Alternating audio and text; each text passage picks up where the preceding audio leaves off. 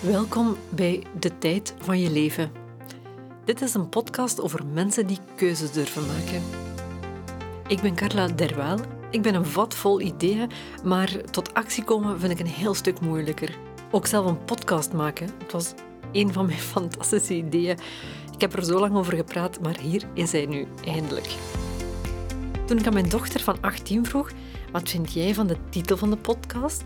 Toen antwoordde ze, maar mama, de tijd van je leven, die is toch waar ik nu in zit.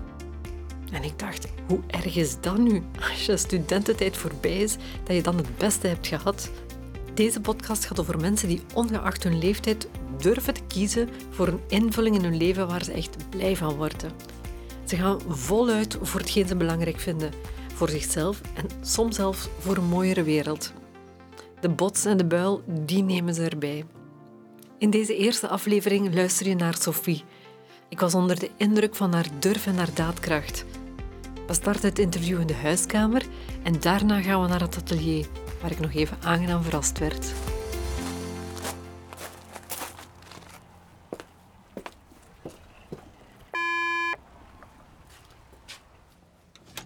Hallo. Hallo, dag Sophie. Hey, hoe is het? Ça va? Oei, de hond. Annetje. Nee, gedaan.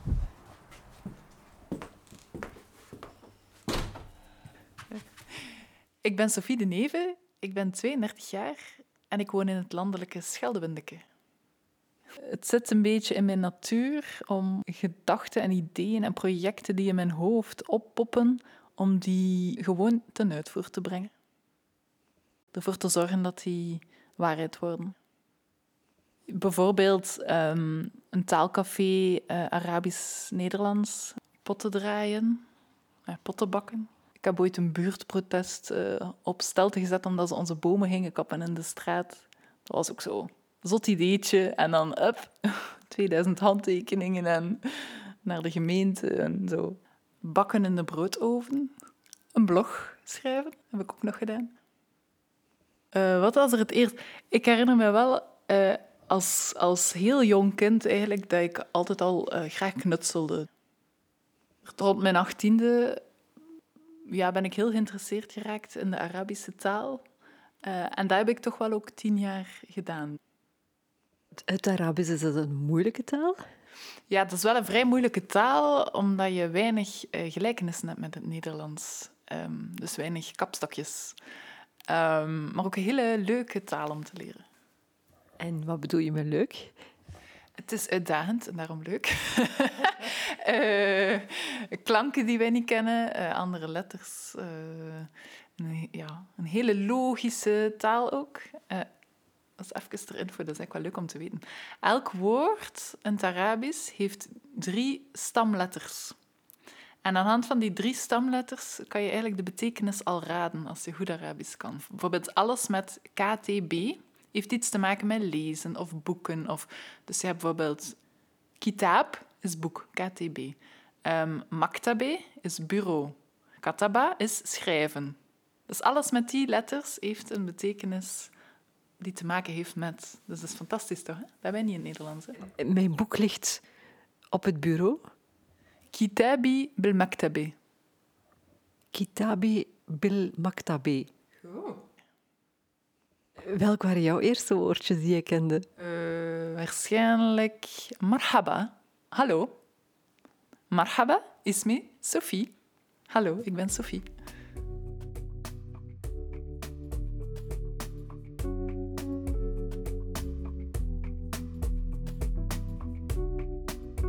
Ja, waar ik nu heel erg mee bezig ben, is eh met pottenbakken.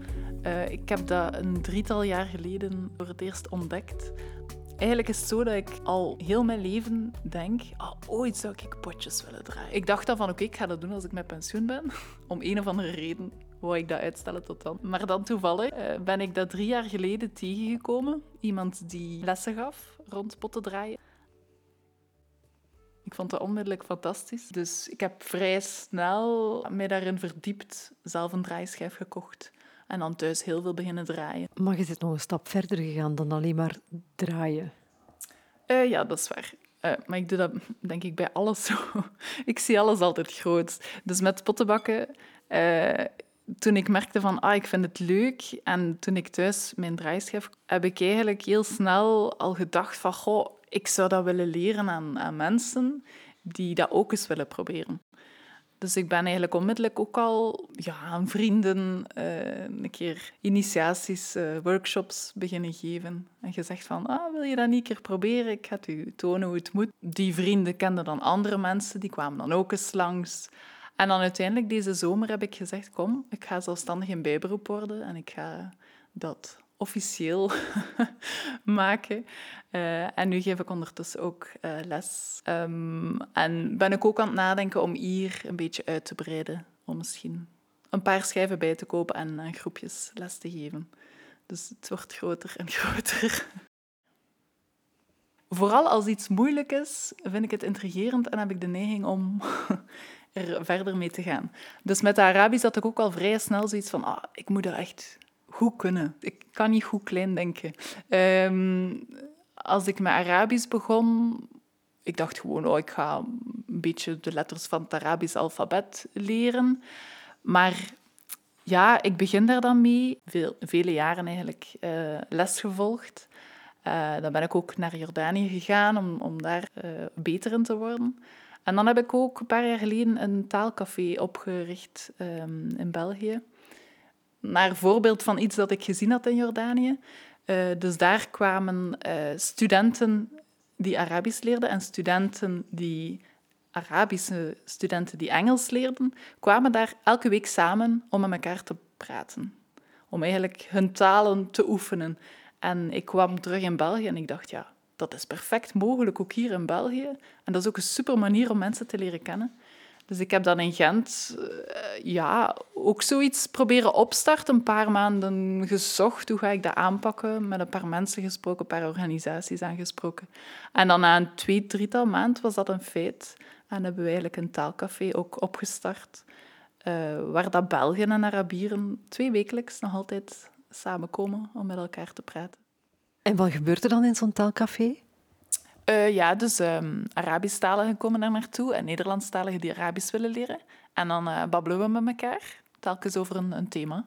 Bijvoorbeeld uh, vorige week vrijdag um, heeft iedereen gezelschapsspelletjes meegebracht. En dan hebben we gewoon spelletjes gespeeld, maar daar komt ook heel veel conversatie bij kijken. Dus dan, zo oefenen we, ja. elk onze taal. Ja. En het loopt dan helemaal in het Arabisch, het, het, heel de avond? Nee. Nee, alle twee de talen. Dus we beginnen bijvoorbeeld in het Nederlands. Hè? Um, en dan doen we een pauze en dan gaan we in het Arabisch, zodanig dat iedereen daar uh, kan bijleren. Iedereen is afwisselend leraar en leerling.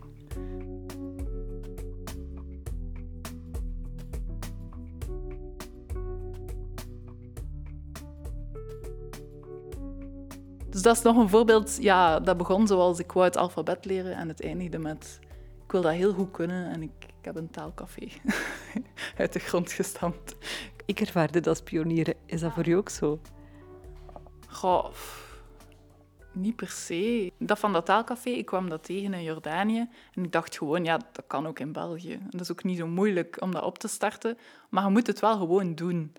En mijn vrienden zeggen soms wel van... Oh, Sophie, je bent zo ondernemend.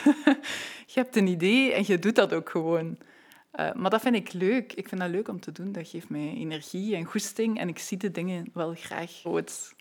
Als ik het klein zie, vind ik het minder interessant. Heb je ooit zoiets ondernomen dat niet gelukt is? Mijn blog bijvoorbeeld. Alleen niet gelukt. Ik heb twee jaar een blog gehad. Ik had wel zo'n schare volgelingen die dat las. Um, maar ik was al zelf ook op een gegeven moment beu ja, ik, ik legde voor mezelf dan ook de lat uh, te hoog. Ik vond dan dat ik zeker drie keer per week iets moest schrijven dat echt goed was. En het werd, een, ja, het werd iets van moeten. Dus daar ben ik dan uiteindelijk mee gestopt. En waarover ging de blog? De blog ging over uh, kleine dingen die mij blij maken. Dus um, niet de grote dingen des levens, maar zo kleine momentjes die misschien ogenschijnlijk onnozel zijn, maar waar ik echt gelukkig van kon worden. Ik ben daarbij gekomen omdat... Dat is zo'n mopje tussen mij en mijn man. Die zegt ook vaak, klein, je bent zo klein met blije dingen. Dat was een bespreking. Ik ben blij met kleine dingen. Maar we zijn dat omgekeerd. Klein met blije dingen. En ja, ik weet niet, dat is misschien iets dat mij typeert. Ehm, of toch, vindt dat toch. en dat was dan ook de naam van mijn blog. En kunnen we er nog terug gaan naar lezen? De blog bestaat nog, dus je zou het nog kunnen lezen, zeker. Ja, het is zo'n WordPress-blog, dus alles staat er nog op. Ik zie het altijd groots. Uh, vind ik een heel fascinerende uitspraak. Van waar die drive? Ja, waar komt die drive vandaan? Waar zie ik het altijd groot? Dat is een hele goede vraag. Ik vraag het mij soms ook af. ik vind het wel heel leuk als ik zoiets nieuws ontdek dat ik tof vind. Gaan er in mijn hoofd direct een, een scala aan mogelijkheden open wat je daar allemaal mee zou kunnen doen. En ik denk dat ik het ook gewoon leuk vind om zo daar creatief over na te denken van wat zou ik hiermee nu kunnen doen? Het is ooit het is nog wel een droom van mij of een idee van mij om ooit iets met fotografie te doen.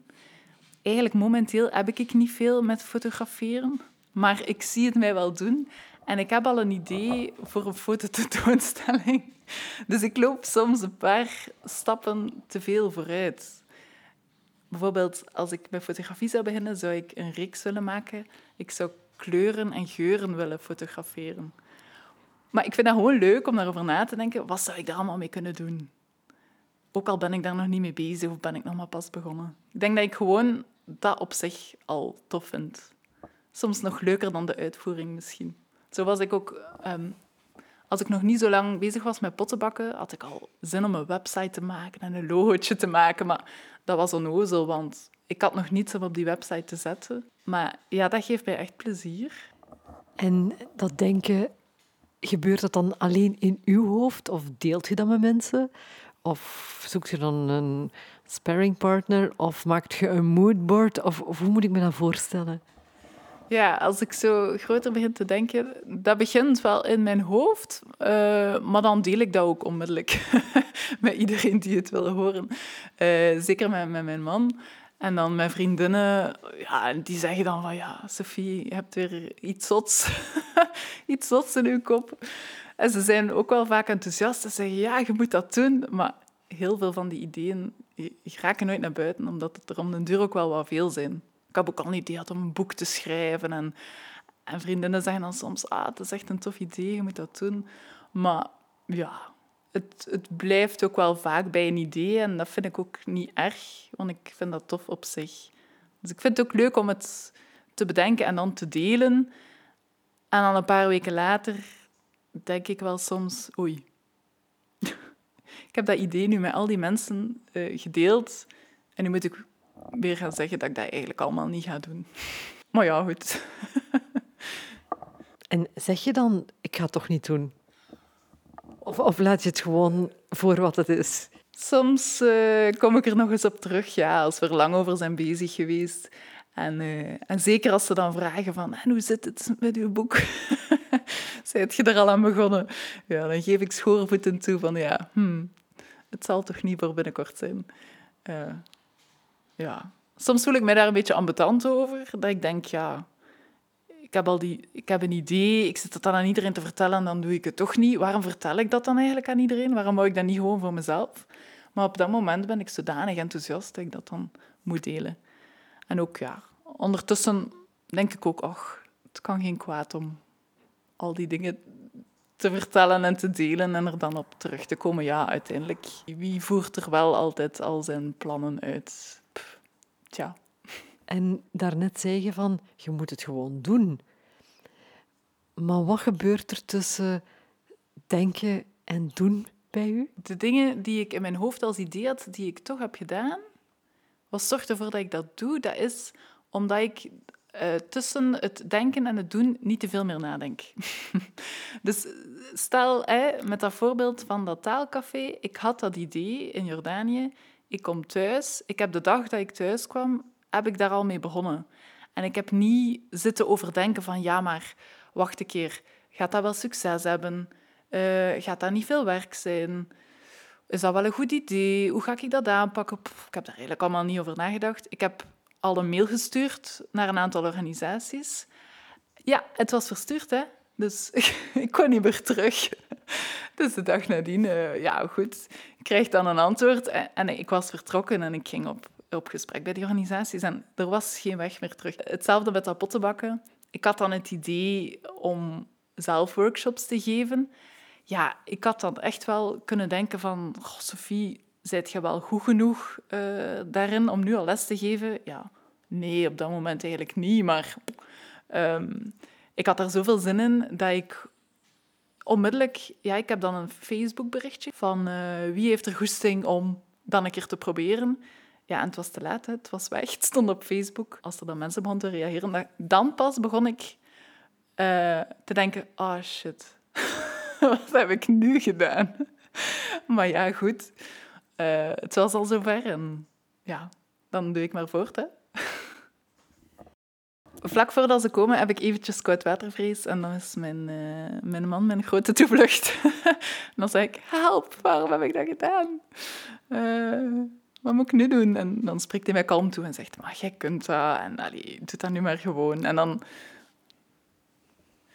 als die persoon daar dan is, dan word ik eigenlijk wel kalmer en dan doe ik dat gewoon en dan amuseer ik mij. En dan achteraf ben ik dan wel heel blij dat ik dat gedaan heb, dat ik het gedurfd heb en niet te veel heb nagedacht.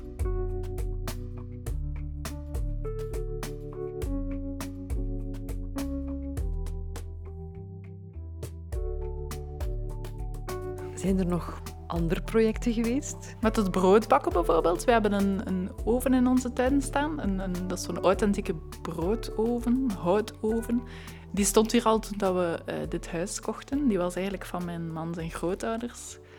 En we vonden dat heel erg zonde om die af te breken. Nee, we gaan die laten staan en we gaan die restaureren, ook al heb ik totaal niks met bakken.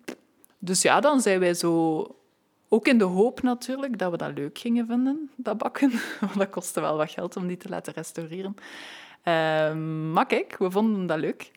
Um, dus dan zijn wij maandelijks uh, brood beginnen bakken en dan nadien ook pizza en cakes en allee, en ons, ons recept telkens een beetje beginnen verfijnen. Ja, gaandeweg merkten wij ook van...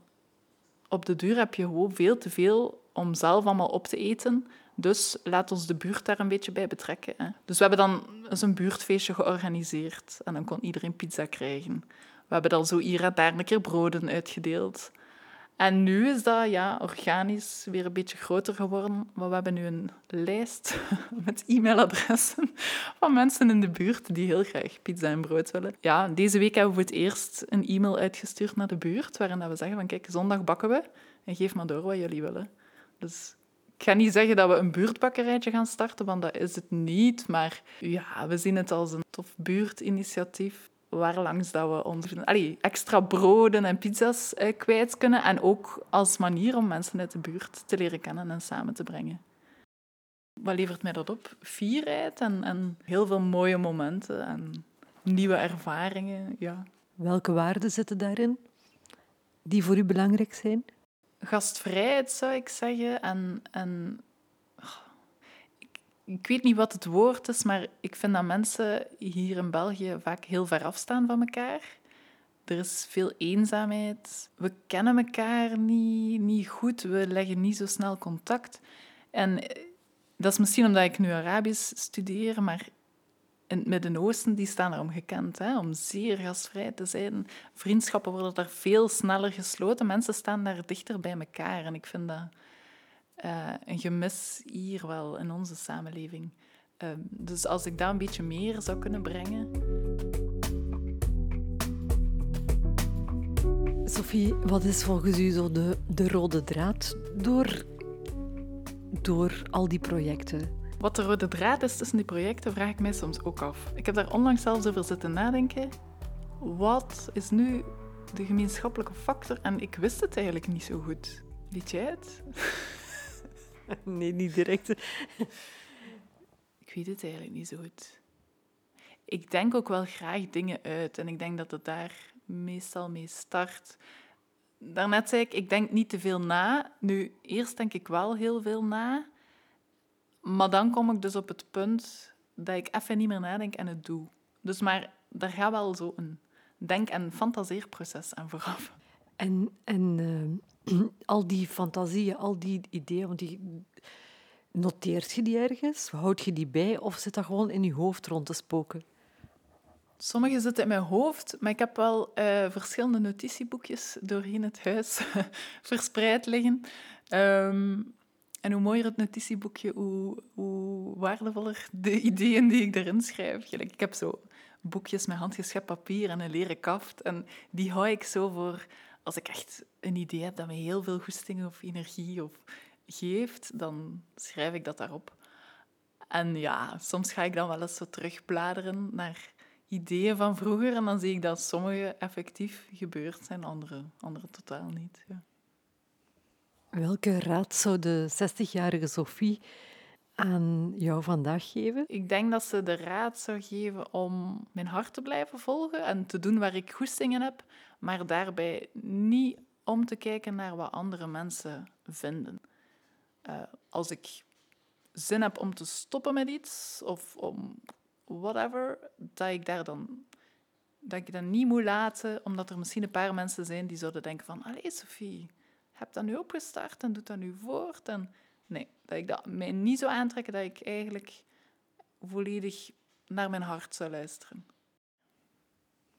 Als er vandaag mensen naar uw verhaal luisteren en ze hebben zelf plannen, fantastische ideeën, maar ze durven niet, wat zou jij dan tegen hen zeggen?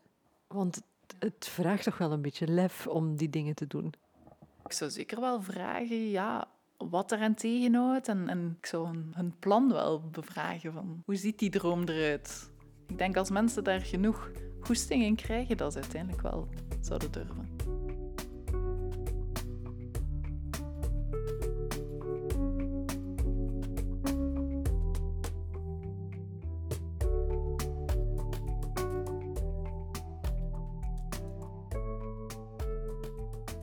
Remmen? Ja, toch wel. Ik, ik vind van mezelf dat ik over het algemeen nog, nog iets te veel denk of bezig ben met wat andere mensen zouden denken. Ik ben er de laatste jaren wel al in gebeterd, maar toch, dat, allez, dat zit er toch wel in. Ik denk, moest, nu, moest ik nu zo'n idee hebben waarvan ik weet van, ja, mensen gaan dat heel raar vinden, of, of mijn familie gaat dat heel... Dat zou mij toch wel wat tegenhouden, ja. Probeer die niet te laten overheersen. Als je mij vraagt, uh, ja, multigetalenteerd zijn, heeft dat voordelen? Ja, ik denk dat wel. Eh. Je kunt heel veel uh, dingen doen en opzetten in je leven die voor jezelf heel interessant zijn. Hè? Dat je toch wel heel veel boeiende dingen kunt meemaken in je leven. Maar je kan dat ook gebruiken om ja, dingen op te zetten waar andere mensen ook iets aan hebben. En dan denk ik bijvoorbeeld dat taalcafé, als ik zie hoeveel vriendschappen dat daar zijn gesloten, mensen die elkaar hebben leren kennen, die dat echt als een verrijking zien, dan, dan vind ik dat fantastisch. En dan vind ik dat heel leuk dat ik die talenten heb ingezet, niet alleen voor mezelf, maar om de wereld toch een stukje mooier te maken. Heeft het ook nadelen? Het heeft ook wel wat nadelen, vind ik. Zo vind ik van mezelf dat ik soms moeilijk rust vind. Uh, omdat ik altijd met van alles bezig ben en al aan van alles denk. Ja, ik zei daarnet, als er een plaatsje in mijn hoofd vrijkomt, zou ik met iets nieuws kunnen bezig zijn. Dus het, zit zo, het toont misschien wel aan dat mijn hoofd vaak wel vol zit met ideeën. En, en ja, ik denk veel na en soms is dat wel lastig. Gaan we eventjes naar het atelier? Ja. Oké. Oh, dit is the place to be. Dus we staan in de garage. Uh, dus dat is mijn atelier, mijn pottenbakatelier. Maar hier staat ook een, uh, een oldtimer, een knalrode Volkswagen Carmangia. Dus dat is de auto waarin dat we getrouwd zijn. Uh, die was van mijn onkel. En kort daarna zette hij hem te koop. En ja, we waren daar wel een beetje verliefd op, vooral mijn man eigenlijk. Dus we hebben die dan gekocht en voilà. Die staat hier te blinken. Af en toe zit hij compleet onder de modderspatten. dus die wordt af en toe een keer gekuist. ja. En moet die auto er dan uit als jij gaat potten draaien? Ja, en daardoor weten de mensen uit de buurt ook al, aha, ze is bezig. Dus op het moment dat de auto buiten staat, weten ze dat ik aan het pottenbakken ben. Het is eigenlijk een vrij, gro vrij grote garage. Die heeft één hele grote ruit. Nu, die is erin gestoken zodanig dat we de oldtimer zouden kunnen bewonderen vanuit het huis. Ik was op dat moment dat we dat bouwden nog niet met pottenbakken bezig. Uh, maar ja, dat komt nu fantastisch goed uit. Want als ik aan het draaien ben, kijk ik eigenlijk uit op de tuin en op de velden uh, aan de overkant, aan de bomen. Dus het is hier heerlijk zitten. Sophie, je waart precies met iets bezig. Ja. Ik was eigenlijk net, ik ging net een bolklei centreren. Voilà, ik ga u gewoon aan het werk ah, laten. Oké, okay, prima.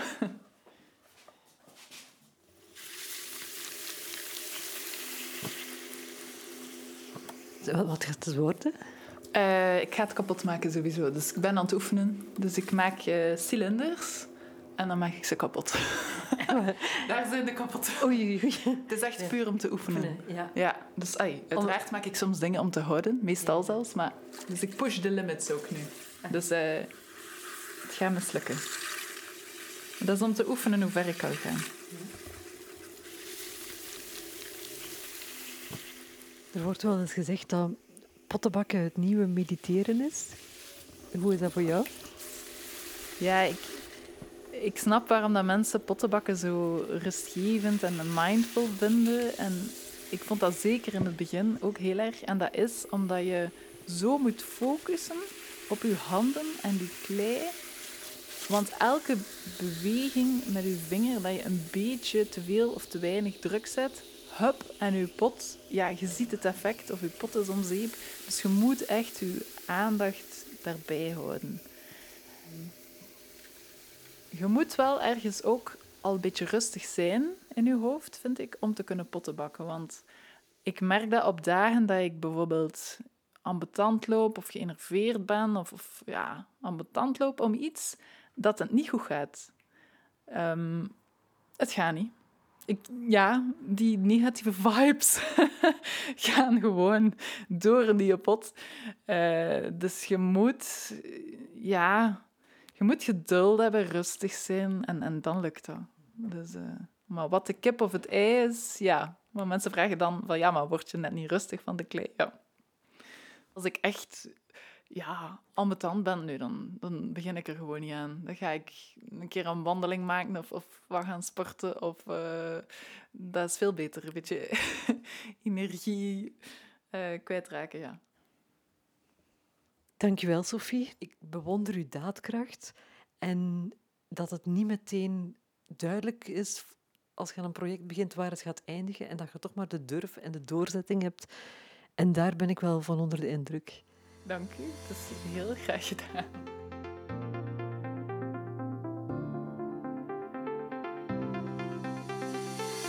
Jij luisterde naar de podcast De Tijd van Je Leven. Dank je wel hiervoor. En ook een dankjewel aan de mensen van Potlab XL. En wil je al graag op de hoogte blijven van de nieuwste aflevering? Abonneer je dan gratis via de podcast-app. Meer info vind je ook op de site www.detijdvanjeleven.nu. Graag tot hoors.